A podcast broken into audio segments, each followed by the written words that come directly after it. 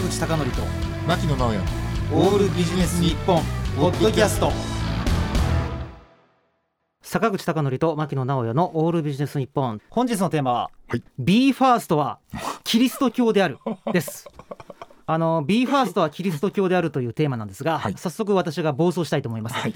あのところであの B ファーストってね、あのご存知の方ご存知じゃない方いらっしゃると思うんですが、うん。えっと日本テレビ系列の朝の情報番組『スッキリ』でまあオーディションがありまして、そこで選ばれた7人でして、まあ、いわゆるあのスカイハイさんをプロデューサーとしてですね、えっと7人の名前なんですが、うん。ソータさんシュントさんえー、マナトさんそして竜兵さんジュノンさんリョウキさんレオさんという7人なんですけどもこれはすごいよ これはね、もう新たなこう男性グループのこうなんていうかねもう本当に新しい教会を開いたと言ってもいいと思うんですがこの凄さをですね、うんちょっとあの紹介する前に、うんこのアイドルなんですけどね、はい。このアイドルのこう背景はい。からちょっとご説明すると、まあ、僕が思うにはやっぱりこう日本でいうとアイドルの元祖は GS ですよね。はい。グループサウンズ。うんでグループサウンズがこうなんでいろんなこうバンドというかグループが出てきたかっていうと、まあ、その時に楽器を弾くっていうブームがあってやっぱりこれまで限られたプロフェッショナルしか弾けなかった楽器っていうのがいろんな人が弾けるようになってそこからこういろんなものが生まれるようになってきた。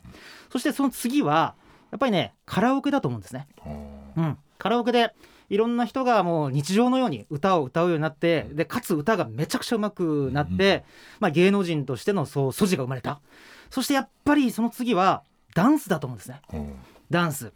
ねえ。当たり前だけど、まあ僕らのような時は別にダンスって言ってもねそんな習ってる人もいなかったけれど、まあ、今は相当な、まあ、小学生もダンス習ってますし、うん。本当にこう間口が広くなったなっていうまあ時代背景があるんですね。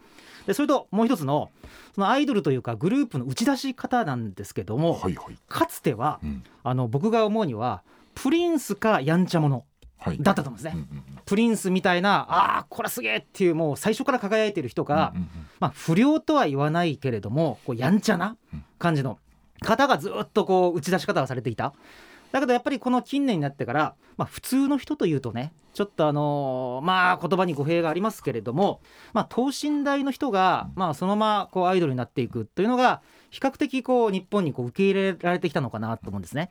でね私が思うにはね多分夜のヒットスタジオ以降じゃないかと思うんですよ。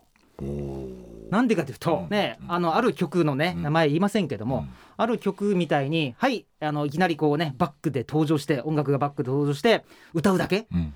で拍手を浴びる。うん。これだけの番組だったところからやっぱり夜ヒットのね司会は全員素晴らしい方々で、あこんな一面もあるんだみたいなところをこうえぐり出す、あそこからあもしかしてあのねもちろんブラウン管当時は液晶じゃなかったブラウン管でいいと思いますけども 映ってる人はもちろんすごい人なんだけどもやっぱ同じ人間なんだとかね。こう輝きの対象からこう人間味をこう感じてきたっていうところがやっぱりあそこからきっかけで先ほど、えーまあ普通の方とは言い過ぎだけど、うん。等身大のこうアイドルになってこう一緒に生きていくんだっていうかね、あの希望をこう共有していくんだっていう素地があったわけですよ。でさてまた現代に戻るとやっぱりこのグループとか芸能活動をこう考えるにあたってプロセスエコノミー。はこれはやっぱり切っても切り離せないかなと。さっき順番でアイドルの背景とねで打ち出し方っていう話をしましたがその先にプロセスエコノミー。そのアイドルというかグループ一緒になってこう作って育てていこうじゃないかっていうところってすごく大きいと思いません？あ思います。ね。あのそのアイドルになるまでのプロセスもそうそうそうそうそう。そう一緒に一緒に。なる共有してってことですよね。うんうんうんうん。あものすごいそうそう。先ほどね人間味って話をしましたが、さらにそれを推し進めたところに、うん。あもともとちょっと言葉選ぶ必要はあるけど、うん。素人の段階からね、うんうん。その人の苦悩あとは葛藤とか、まあ、ちょっとスランプみたいなとこも一緒になって周りが育てていく。そして見ている自分も育っていくんだ。みたいな。ところはやっぱり大きかったのかなと思うんですね。でさてね、うん。この流れの中でプロセスエコノミーまでを今お話ししたんですけど、はい。なぜこの b ファーストが僕は新しいかと思うとはい。これはねちょっと2つ僕考えたんですが、うん。まず1つ目はねあの世界で通じるレベルのダンスなんですよ。これがね要するにちょっとこれまでまあちょっと具体名は言いませんけども普通の人が等身大でアイドルになったそこまで同じなんだけどねプロセスエコノミーとしてプロセスを一緒になって応援したはあて果てに今ちょっと興奮しすぎて噛んじゃいましたね。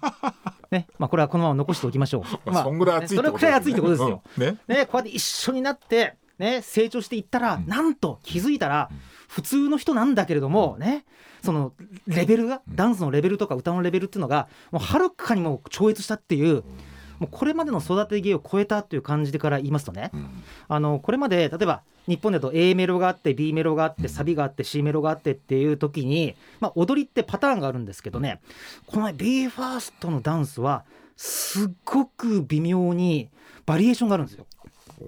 で本当に歌にね表情をつける。でこれがここまで結構できているところないんじゃないかっていうところ思うんですね。うん。それねもう一つが2つって言いましたが1番目は歌の表情をつけるダンス。で2番目があのコード進行。曲のコード進行がありましてね、えー今実は「ギフテッド」っていう曲の歌詞が 今僕紙に書いてまして。はい。でこれコード進行僕書いてるんですよ。ですね。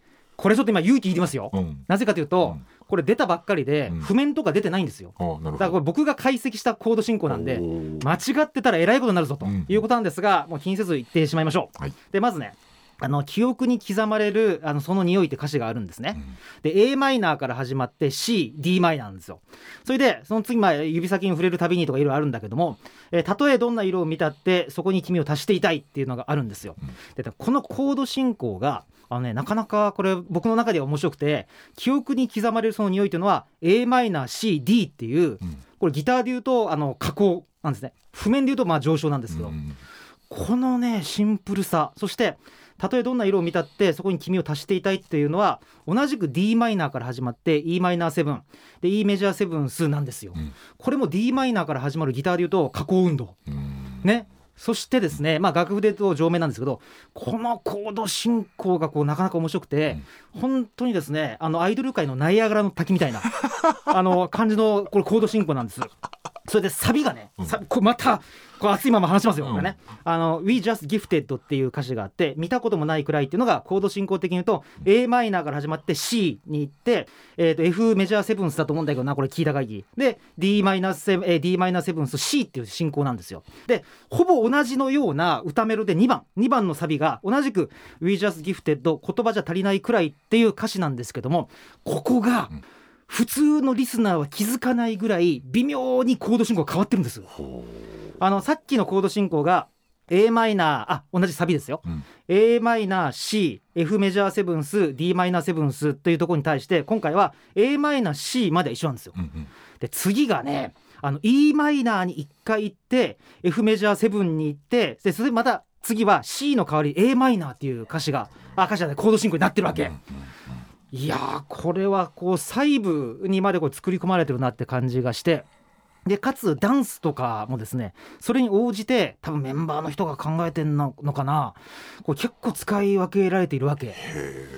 でねあのちょっとこれはなかなか勇気が必要な発言ですが、はい。いわゆる音楽好きっていう人たちは、うん。メジャーシーンのねアイドルグループとかなんか男性女性に関わらずなメジャーシーンの曲って、うんなんかれ冷静になんかシニカルに見るっていうかね。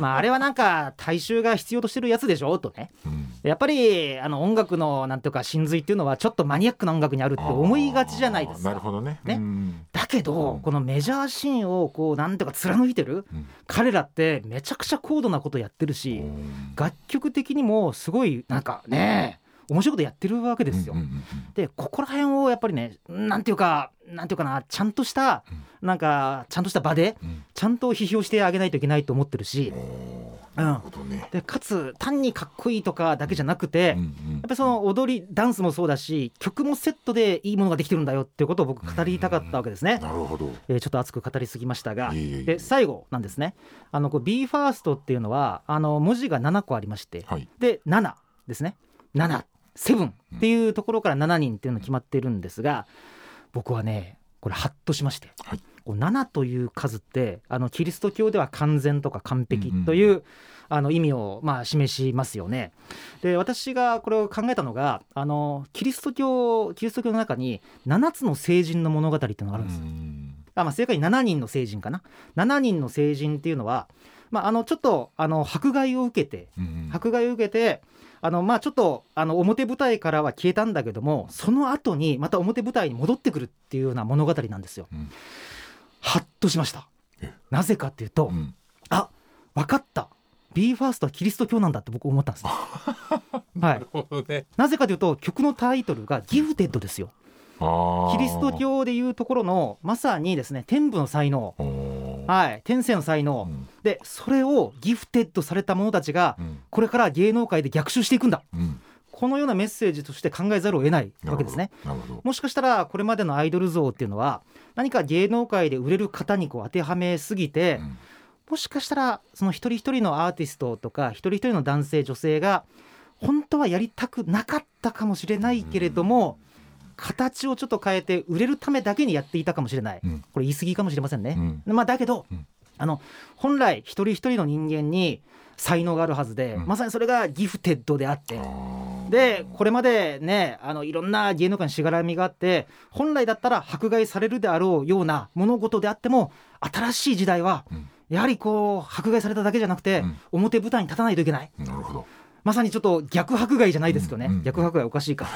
ね本当にもう期待も込めてですね、あのこのギフテッドそれぞれのこう才能を生かす道というのをこう模索してそれがなんか新たななんか男性グループというか、うん。アイドルってあんまり言うとね俺言いたくないんですけど、うんうん新しいこう男性アイドルのなんか兆しのような気がしまして、はい。あのちょっと7というね数とギフテッドというところに、うん。まあ僕なりのですね。まあちょっと文芸的なちょっと批評を加えてみたかったなと思いましてあのダンス曲だけじゃなくて、はい。そのメッセージというところまでお話しさせていただきました。はい。ということで、えー今回のテーマは「b ファーストはキリスト教である」でした。